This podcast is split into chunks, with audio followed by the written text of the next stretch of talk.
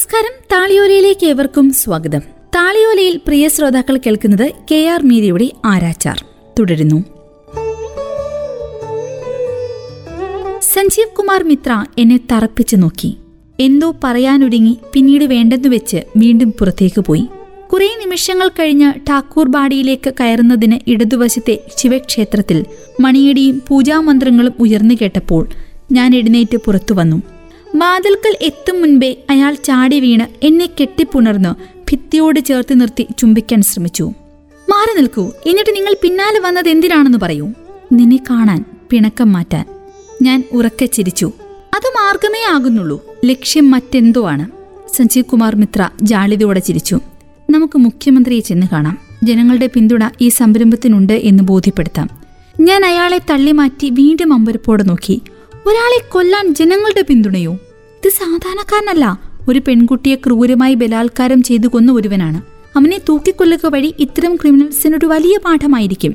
ഞാൻ അയാളെ നോക്കി പരിഹാസത്തോടെ ചിരിച്ചു. സഞ്ജീവ് ബാബു, എന്റെ ബാബ നാനൂറ്റി അമ്പത്തൊന്ന് പേരെ തൂക്കിലേറ്റിയിട്ടുണ്ട്.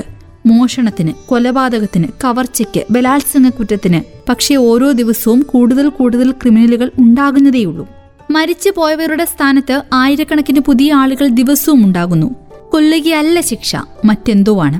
ചേതന, നിനക്ക് വിവരമില്ലാത്തതുകൊണ്ടാണ് ഇങ്ങനെ സംസാരിക്കാൻ സാധിക്കുന്നത്. അയാൾ എന്നെ വീണ്ടും മുറുക്കപ്പുണർന്നു. സത്യം പറയൂ, നീ എന്നെ സ്നേഹിക്കുന്നില്ലേ? ഇതുപോലെ നിന്നെ ഞാൻ കെട്ടിപ്പുണർന്ന് നിൽക്കുമ്പോൾ നീ അത് ആസ്വദിക്കുന്നില്ലേ? എന്റെ അടുത്തിരിക്കുമ്പോൾ നീ സന്തോഷിക്കുന്നില്ലേ? അയാളുടെ ശബ്ദം ദുർബലമാകുകയായിരുന്നു. ഞാൻ സഹതാപത്തോടെ പുഞ്ചിരിച്ചു. എന്തിനാണ് നീ ഇങ്ങനെ വെറുതെ ചിരിക്കുന്നത്? അയാളുടെ ശബ്ദത്തിൽ ഈർഷ്യ കലർന്നു. സത്യം പറയൂ, നീ എന്നെ സ്നേഹിക്കുന്നില്ലേ? ഞാൻ കുറച്ചുകൂടി ഉറക്കെ ചിരിച്ചു. കുറച്ചു കാലം മുമ്പ് വരെ, ഇപ്പോഴില്ല. കാരണം അയാളുടെ നെറ്റി ചുളിഞ്ഞു. ഞാൻ അയാളുടെ കണ്ണുകളിലേക്ക് സൂക്ഷിച്ചു നോക്കി. നിങ്ങൾ ഇത്രയേ ഉള്ളൂ എന്ന് എനിക്ക് മനസ്സിലായി. അയാൾ പിടിവിട്ട് മാറി നിന്നു. എന്നുവെച്ചാൽ നിങ്ങൾ വളരെ ദുർബലനായ ഒരാൾ. നിങ്ങൾക്ക് കരുത്തില്ല, സത്യസന്ധതയില്ല, ഒന്നും സഹിക്കാൻ ശേഷിയില്ല. ഇത് കൊൽക്കത്തയാണ്, മഹാപുരുഷന്മാരുടെ നാടാണ്, മറ്റുള്ളവർക്ക് വേണ്ടി മരിച്ചവരുടെ നാട്. ഞാൻ ചുറ്റും നോക്കി.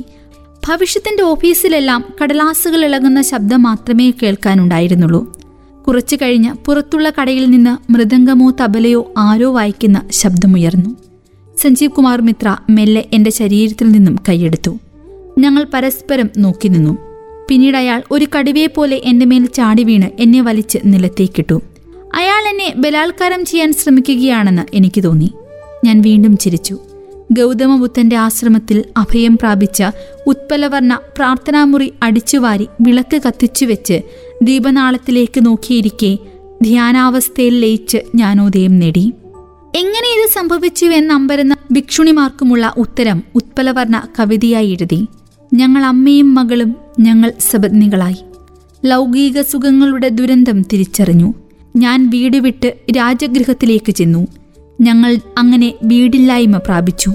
നിന്റെ ഒരു ചിരി, നിന്നെ ഞാനൊരു പാഠം പഠിപ്പിക്കും. എന്റെ മനസ്സിലെ കവിത മുറിച്ചുകൊണ്ട് സഞ്ജീവ് കുമാർ മിത്ര മുറുമുറുത്തു. ഏകാന്ത ധ്യാനത്തിന് വനമധ്യത്തിലേക്ക് പുറപ്പെട്ട ഉത്പലവർണയെ മുമ്പേ അവരെ മോഹിച്ചിരുന്ന ആനന്ദൻ എന്നൊരു സന്യാസി തന്റെ കാമത്തിന് വിധേയാക്കി. ബുദ്ധഭിക്ഷുക്കൾ താങ്ങിയെടുത്ത് ബുദ്ധസന്നിധിയിലെത്തിച്ച മുറിവേറ്റ ഉത്പലവർണയെ കണ്ട് കാമക്രോധമോഹാദികൾ ത്യജിച്ച ഗൗതമബുദ്ധൻ പോലും ദുഃഖിതനായി. രാജാവിനെ കണ്ട് ഭിക്ഷുണികൾക്ക് താമസിക്കാൻ നഗരത്തിന് നടുവിൽ ഒരു സന്യാസിനി മഠം പണിതു നൽകാൻ അദ്ദേഹം അഭ്യർത്ഥിച്ചു. പിന്നീടൊരിക്കലും ബുദ്ധഭിക്ഷുണികൾക്ക് പുരുഷന്മാരായ ഭിക്ഷുക്കരെ പോലെ കാട്ടിലേക്കോ മലമുകളിലേക്കോ ഏകാന്ത ധ്യാനം നടത്താൻ അനുവാദമുണ്ടായിരുന്നില്ല. കുഴിച്ചിട്ടാൽ ഉറുമ്പും പുഴുവും ചിതലും തിന്നു തീർക്കുന്ന ശരീരത്തെ സഞ്ജീവ് കുമാർ മിത്രയുടെ വിരലുകൾ എൻ്റെ ശരീരത്തിൽ മുറുകുമ്പോഴും അയാൾ എന്നിലേക്ക് അടുക്കുമ്പോഴും ഞാൻ ചിന്തിക്കുകയായിരുന്നു, നിരക്ഷരനും പാപിയുമായ ദേവദത്ത പിതാമഹൻ മാത്രമല്ല, എല്ലാം ഉപേക്ഷിച്ച ഗൗതമബുദ്ധൻ പോലും എത്രയോ ഭയപ്പെട്ടിരുന്നു. ഭയം മറികടക്കാതെ എങ്ങനെ നിർവ്വാണത്തിലെത്തുമെന്നോർത്ത് ഉറക്ക ചിരിച്ചുകൊണ്ട് ഞാൻ സഞ്ജീവ് കുമാർ മിത്രയുടെ ബലപ്രയോഗത്തെ പരിഹസിച്ചു.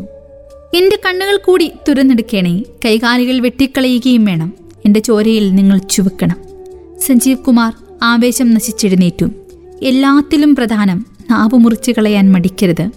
ഞാൻ ഉറക്കെ ചിരിച്ചുകൊണ്ട് വീണ്ടും പറഞ്ഞു. നിനക്കെന്താ ഭ്രാന്ത് പിടിച്ചോ? അയാൾ വസ്ത്രങ്ങൾ നേരെയാക്കി നിരാശയോടെ ചോദിച്ചു.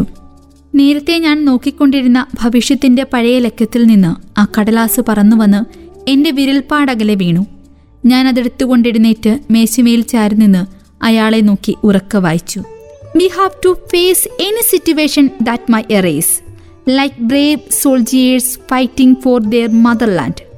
Subhash Chandrabose, supreme commander, Azad Hind Fauj, Sainan, fourteen August nineteen forty five, fifteen hours. താളിയോല ഇന്നിവിടെ പൂർണ്ണമാകുന്നു. തുടരും അടുത്ത അധ്യായത്തിൽ.